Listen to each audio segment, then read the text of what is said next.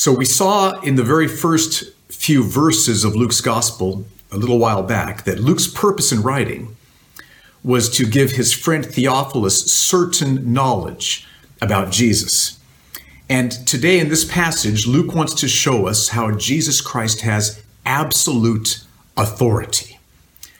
Luke wants us to, to have dialed up in our minds our understanding of just how much authority Jesus has. And that's crucial. Think about it like this see if this helps you. Imagine that while in university, you meet a friend, fellow student there, seems like an ordinary guy, you become friends. Then you both graduate, and a few weeks after you graduate, he emails you from his home country and invites you to come visit him. So you get on a plane, fly to visit him, your plane lands, and you step out onto the steps, ready to, to walk down the steps to the to the ground level there. You, you see him down there, but behind him are thousands and thousands and thousands of soldiers, immaculately uniformed, spit polished. I mean, they're just looking amazing. And so you say, Whoa. And you walk down the steps and you greet your friend, and he greets you. And then he turns around and faces the soldiers and says, Attention! And they all snap to, perfectly aligned, giving him their full attention.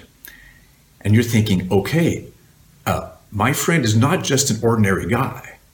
He, he has authority over thousands of soldiers. And that would change how you think about him from that point on, wouldn't it? That would change how you feel about him.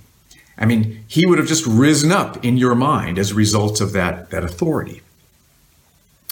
Now, this morning in Luke chapter 4, Luke wants us to understand that Jesus is not just an ordinary guy. Luke wants us to understand that Jesus is not even one of many religious leaders. Luke wants us to see that Jesus has absolute authority over everything. Over everything. He wants to change us, therefore, as we see that, change how we think about Jesus and change how we feel about Jesus. So let's turn to Luke chapter 4, verses 31 to 44. That's the section we're going to be studying. And that section breaks down into five smaller sections, and each of them has a crucial role to play in what Luke wants to show us and how he wants to impact us. So let's start with this first section, which is verses 31 to 32, and ask what does Luke highlight about Jesus' teaching? Verse 31 and 32. And he, Jesus, went down to Capernaum, a city of Galilee. And he was teaching them on the Sabbath, and they were astonished at his teaching, for his word possessed authority. So, what happens here is that Jesus goes from his hometown Nazareth to Capernaum. And while he's there in Capernaum, he's in the synagogue on the Sabbath and he's asked to teach.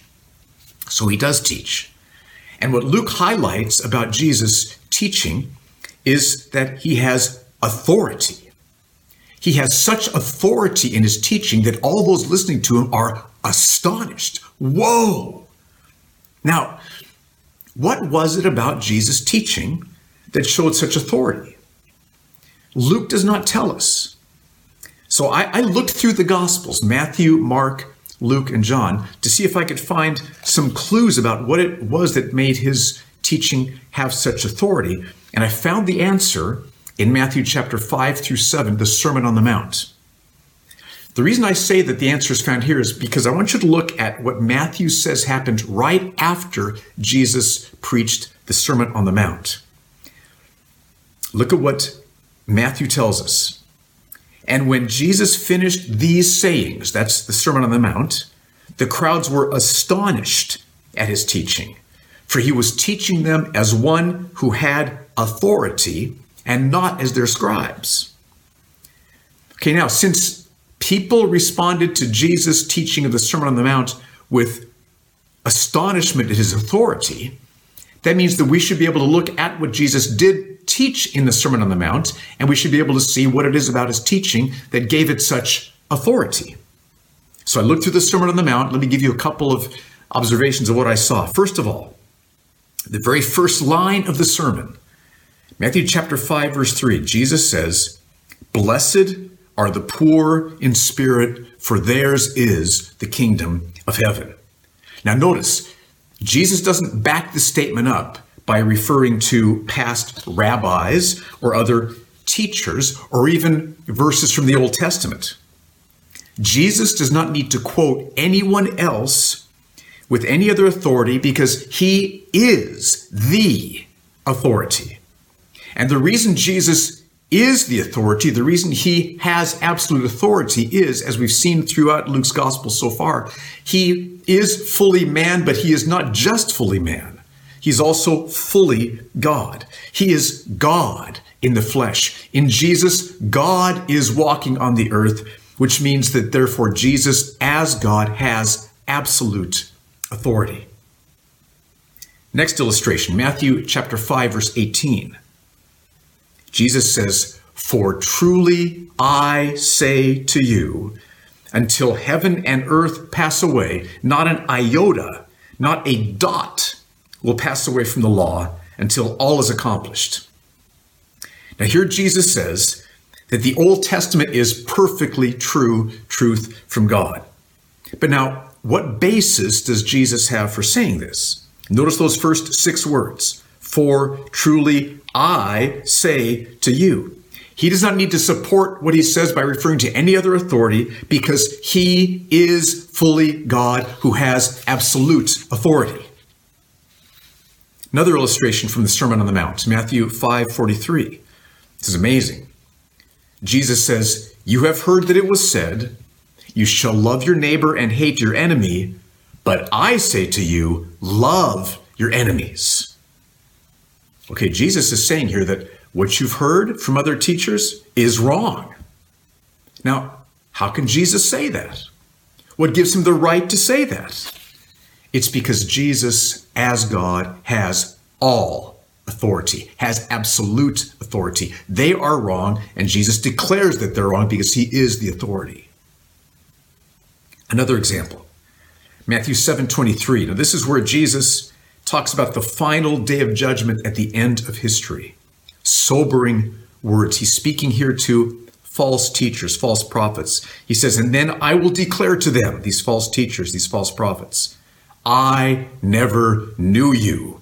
Depart from me, you workers of lawlessness.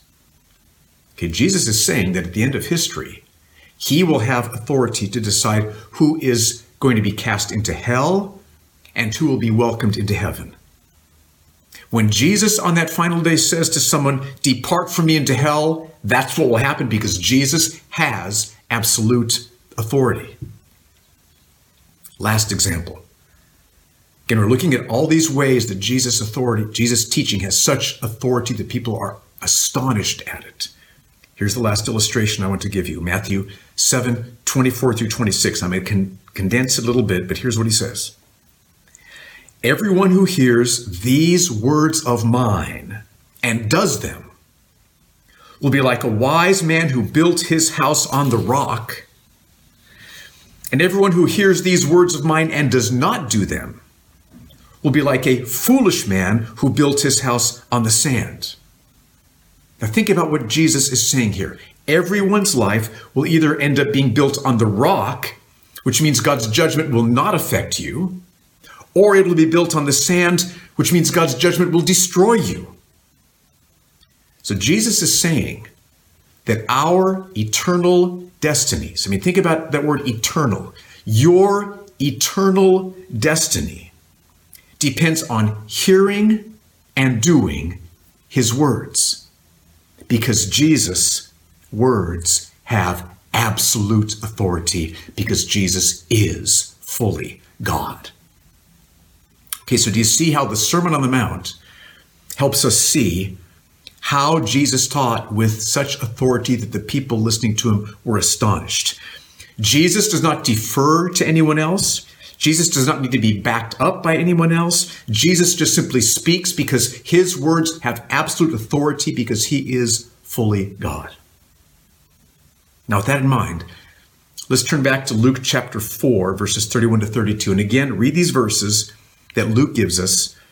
Verse 31 And he, Jesus, went down to Capernaum, a city of Galilee and he was teaching them on the Sabbath, and they were astonished at his teaching, for his word possessed authority. Okay, so in this first section of, of this passage from Luke that we're studying, Luke wants us to understand that Jesus taught with such authority that people were astonished. Jesus, clearly the way he spoke, he has absolute authority. Jesus is God in the flesh, explaining reality to us. Here's the reality of what's going on. So I would encourage you, read the Gospels. That's where we find Jesus teaching most clearly. Read and study the Gospels. And of course, the whole Bible. Read the whole Bible, but don't neglect the Gospels. Now, let me just give you a quick summary from one of the Gospels, John chapter 3, verses 16 through 18, a summary of Jesus' teaching, just because I don't, I want to make sure that you get the gospel, you get the, the core of what Jesus is saying, and it's right here in these three verses. And again, this Jesus spoke these words with absolute authority because he is fully God. Everything he says is perfectly true and authoritative truth. John 3:16, start with verse 16. For God so loved the world. This is Jesus teaching that he gave his only son, that's Jesus, that whoever believes in him should not perish, but have eternal life. Here, Jesus is telling us what our problem is. It's we're going to perish forever unless something changes because of our sin. We've sinned against God. Unless something changes, we will face his judgment in hell forever. But God loved the world, Jesus says, and sent him, sent Jesus. And why did God send Jesus? Verse 17 For God did not send his Son into the world to condemn the world but in order that the world might be saved through him. So God sent Jesus into the world to save the world. Jesus died on the cross. He was punished in the place of everyone who would put their trust in Jesus. He received the punishment upon himself for the sins of everyone who would trust him. And so when we repent of our sin, when we turn away from our sin and trust Jesus to forgive us, Trust Jesus to change us. Trust Jesus to satisfy us with himself. We will be saved through him. Then verse 18. Whoever believes in him, in Jesus, is not condemned. We're saved. But whoever does not believe is condemned already because he has not believed in the name of the only Son of God. So that's Jesus. That's the Son of God, fully God, God in the flesh, with absolute authority, telling us what our problem is, telling us what God has done to take care of our problem, telling us what we must do to be saved from our problem. That's the truth. That's reality. That's what Jesus taught. So let me ask you are you trusting Jesus? Grace Church, just let this question just probe the depths of your heart. There's no more important question. Are you trusting Jesus to forgive all your sins? You understand that you can't be good enough to make up for your sin. You need to come to God just desperate for his mercy. You need grace. You need mercy. You can't do anything to save yourself. Oh, but he's done everything which is needed to be saved. And so you come to him and you trust him to forgive you, and then you trust him to change you. You can't change yourself, but he will, the moment you trust him, he'll start to progressively change you. You'll become closer to him. You will love him more. Sin will progressively be conquered in your life. Trust him to change you and then trust him to satisfy you. He is your all satisfying treasure. Grace Church, are you, are we, each of us individually, trusting Jesus Christ? He has absolute authority in what he says. What he says is the truth. We must trust him. Now, Luke has more he wants to say, though, about Jesus' authority. So let's look at this next section, the second section in this passage, Luke verses Luke chapter 4 verses 33 to 37. And let's ask what or how else does Jesus exercise authority? Shocking passage. Start with verse 33. And in the synagogue, there was a man who had the spirit of an unclean demon. And he cried out with a loud voice. Now let's just pause there. Jesus is in the synagogue. And during worship, a man with a demon cries out. Now, we have to ask the question what are demons? Well, demons, the Bible is very clear. Demons are real, supernatural beings who were created as angels, but who rebelled against God, and now they are pure evil. And they are far more powerful than we are in ourselves. Not more powerful than Jesus is, but more powerful than we are in ourselves. I mean, think of what we read in the Gospels. We read that demons can completely control people. Uh, think about the woman who was bent over double by a demon for 18 years. Think about the man who is oppressed by a whole army of demons. He's living out in the tombs, screaming and cutting himself, just in total agony and oppression. Think of the demon who kept throwing a man's, or trying to throw a man's son into the water to drown him, into like a lake to drown him, or into fire to burn him. Now, some people make the mistake of thinking that demons are everything. Every sickness is caused by a demon, all mental health issues are caused by demons. That's not what the Bible says. Some are, and some are not. So some people make the mistake of thinking that demons are everything. Other people make the mistake of thinking that demons don't even exist. They think that it's just, you know, pre-scientific, primitive people who believed in, in demons. Science has proven that there's no such thing as demons. Well, that's just not the case. The Bible is very clear that there are demons. And so Jesus is in the synagogue and during worship, a man with an unclean spirit, a demon, shouts out, and, and the Greek word used for shouting out described this loud shrieking. And he says, Ha! What have you to do with us, Jesus of Nazareth? I think he's just kind of scornful here. Have you come to destroy us? I know who you are, the Holy One of God. Wow. Would have just upset everything in this in the synagogue service. So what did Jesus do? Now, in the first century, we have evidence of what Jewish leaders often tried to do to cast demons out of people at that time. They had complicated techniques and incantations. Sometimes they tried to sing some certain songs that they thought maybe would cast the demon out. Sometimes they tried to immerse the person in water, maybe thinking, I don't know, to try to frighten the demon that he should leave, this person's going to drown. Sometimes they try to like, to, fumigate it with burning some herbs. Maybe they, oh, that just stinks. I'm getting out of this person, the demon might say. Sometimes they try to find out what was motivating. They would dialogue with the demon. What's motivating you? Why are you here? To try to coax him out for some reason? What did Jesus do, though? Verse 35. But Jesus rebuked him, saying, Be silent, come out of him. And when the demon had thrown him down in their midst, he came out of him, having done him no harm. And they were all amazed, all the people in the synagogue, and so said to one another, What is this word? For with authority, see, there's this authority again, and power he commands the unclean spirits, and they come out. And reports about him went out into every place in the surrounding region.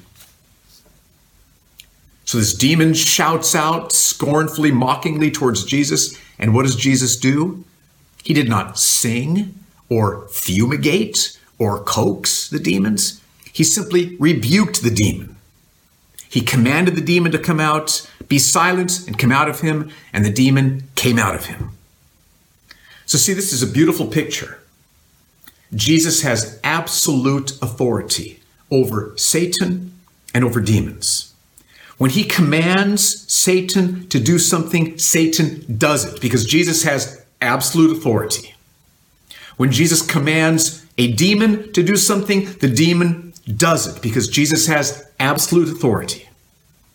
So, one implication of this I just want to draw out for us this means that no follower of Jesus should ever be afraid of demons or of Satan. Now, we do experience satanic and demonic attack. Paul in Ephesians 6 says that we don't wrestle against flesh and blood as we're battling temptation. We wrestle against the rulers and the authorities and the uh, world powers over this present darkness. We're wrestling demonic powers as we're fighting against sin. But we don't need to fear them because they are completely under the authority of Jesus Christ. Now, why then are they still at work in the world?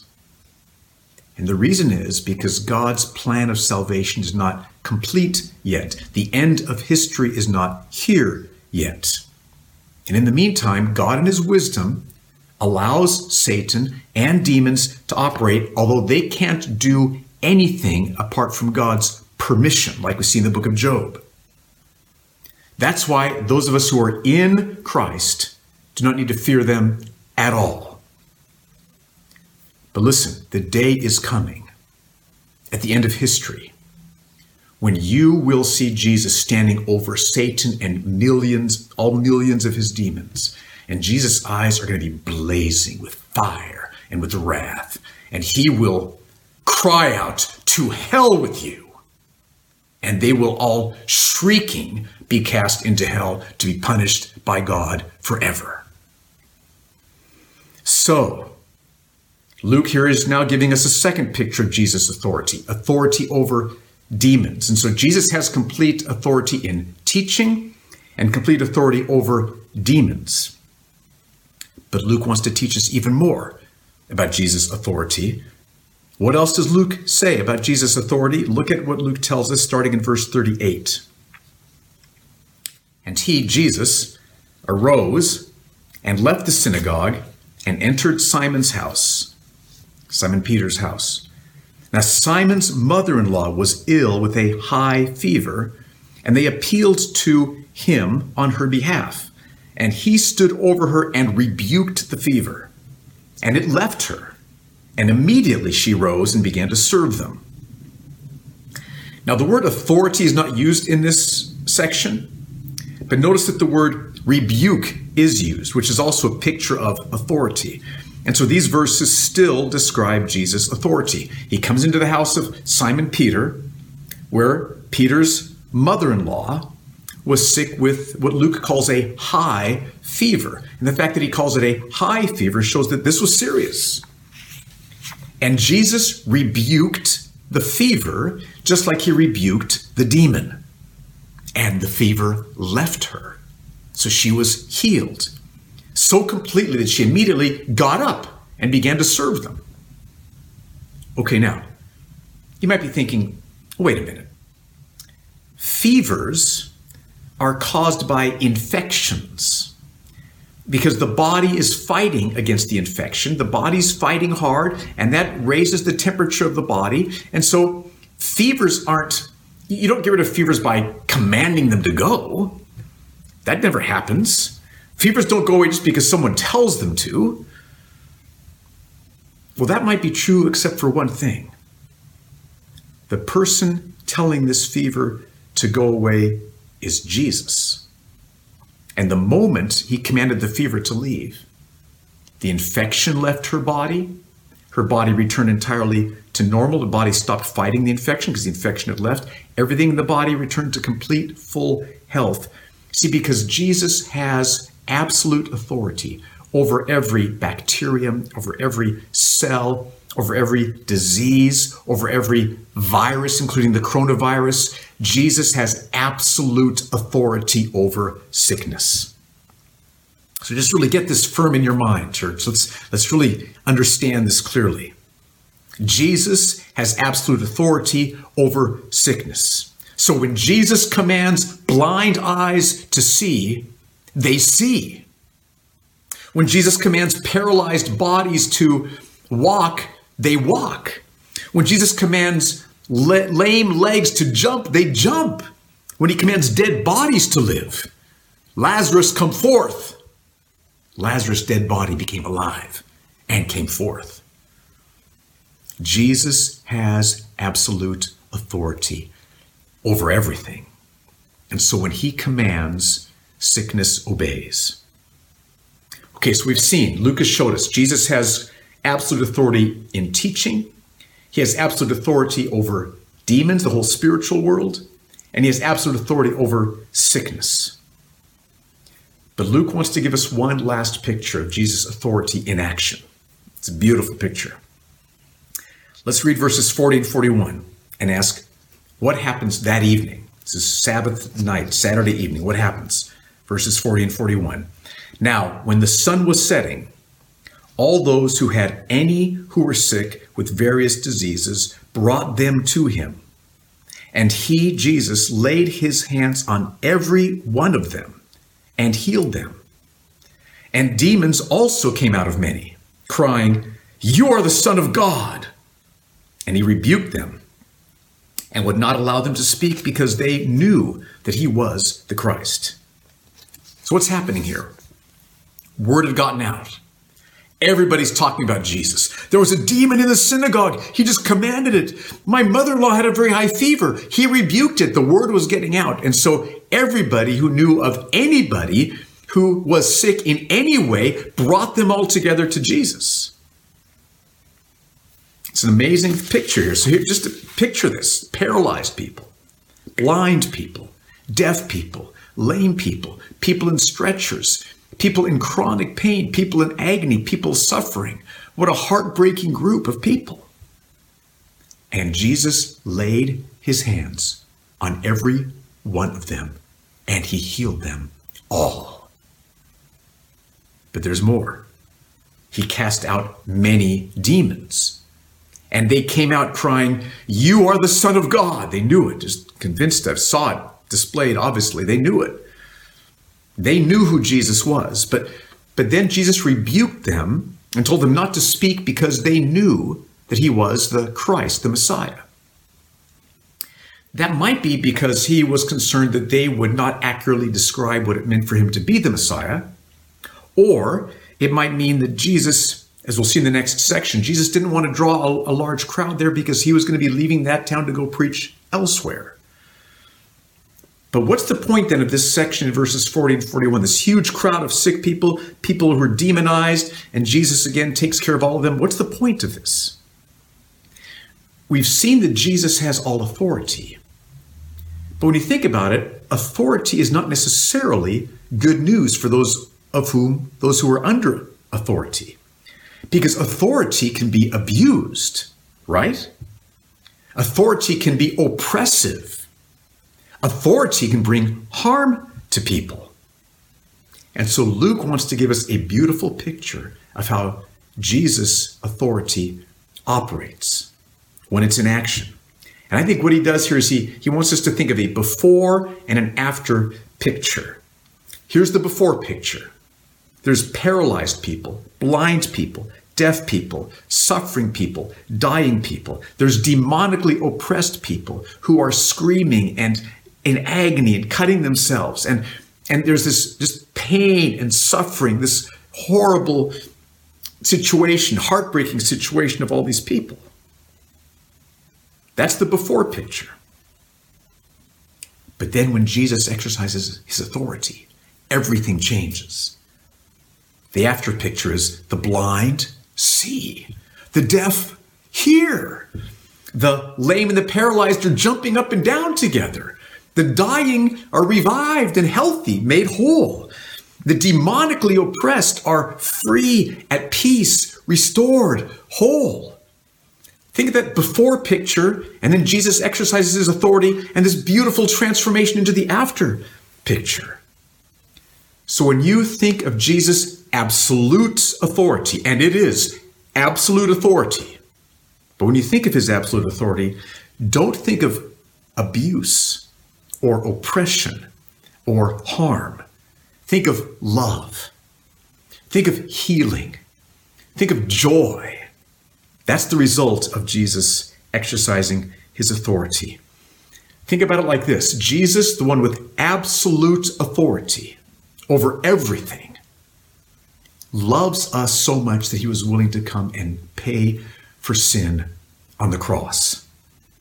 I mean, that, that picture, the combination of Jesus' sacrificial, costly love for us linked with his absolute authority, it's beautiful.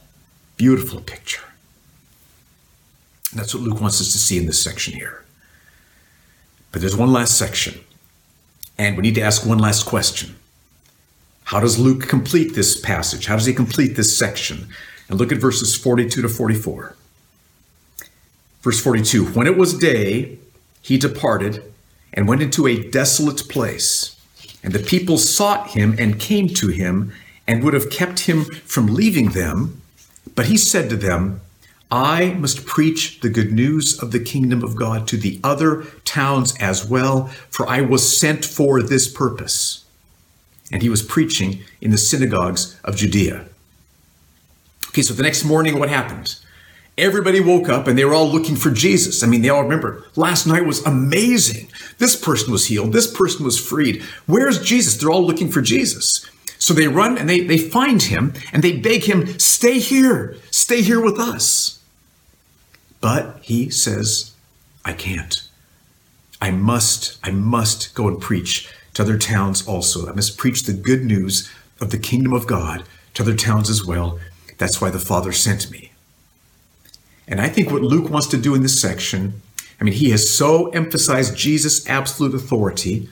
And then the, in the last one we looked at, there's this before and after picture showing both Jesus' authority and that it is, operates with love. And I think he wants us to once again highlight Jesus' love and compassion that motivates his authority. And, and we see Jesus' love because we understand he's not content to gather a crowd. Jesus wants to save more people. There's lost people out there who need to be saved. There's people who are oppressed by sin. There's people who need to be forgiven. He's going to preach to all the different towns to share the good news to save as many as possible. So let's just sit back and, and, and kind of put this all together. Luke is showing us Jesus. The purpose for which he wrote this gospel was to show Theophilus and us certain truth about Jesus. We've seen in this passage Jesus' absolute authority and his tender compassion. His authority means we have to submit to him. His compassion makes us want to submit to him. It's important that we put both of these together. Again, his authority make, means that we have to submit to him. Think about his absolute authority in teaching, absolute authority over demons, absolute authority in healing. As God, Jesus Christ has absolute authority, and so you must submit to his authority or you will lose everything forever. But now think also about Jesus' compassion. I mean, think about the man in the synagogue crying out with his unclean spirit. Jesus freed that man. He left that synagogue a new man, freed from that demon. Think about Jesus healing Simon Peter's mother in law. Compassion. Think about the before and the after picture. All the people who were freed and healed and restored as a result of Jesus' authority. So look also at Jesus' compassion. His authority shows that you must submit to him or you will lose everything forever. But his compassion makes you want to trust him, makes you want to trust him. And when you do, you will gain him. And he is everything. And you will gain him who is everything forever. So are you submitting to Jesus' authority? Are you seeing his compassion and his absolute authority so that you understand the full picture of who he is? And so you don't just submit because you think you have to, but you submit because you want to. You trust his authority. You love his authority because you see his compassion. My urge to you, my, my exhortation to you is see Jesus' authority, see his compassion, and submit yourself completely to Jesus this morning because you want to. Oh, and he will bless you. You will receive him in all of his forgiving power, all of his heart changing power, all of his heart satisfying power. You'll receive him now and forever. Submit to Jesus' authority because you want to, because you see his compassion. Let's pray together. Father, I pray that by the power of your Holy Spirit right now, you would deeply impact us with the beautiful reality of who Jesus is, as here described by Luke. Help us to see right now and feel Jesus' absolute authority as the Son of God, fully man, fully God. Help us to see and feel that. And help us to see and feel Jesus' tender compassion so that we gladly, joyfully surrender our lives completely to Jesus Christ, your Holy Son.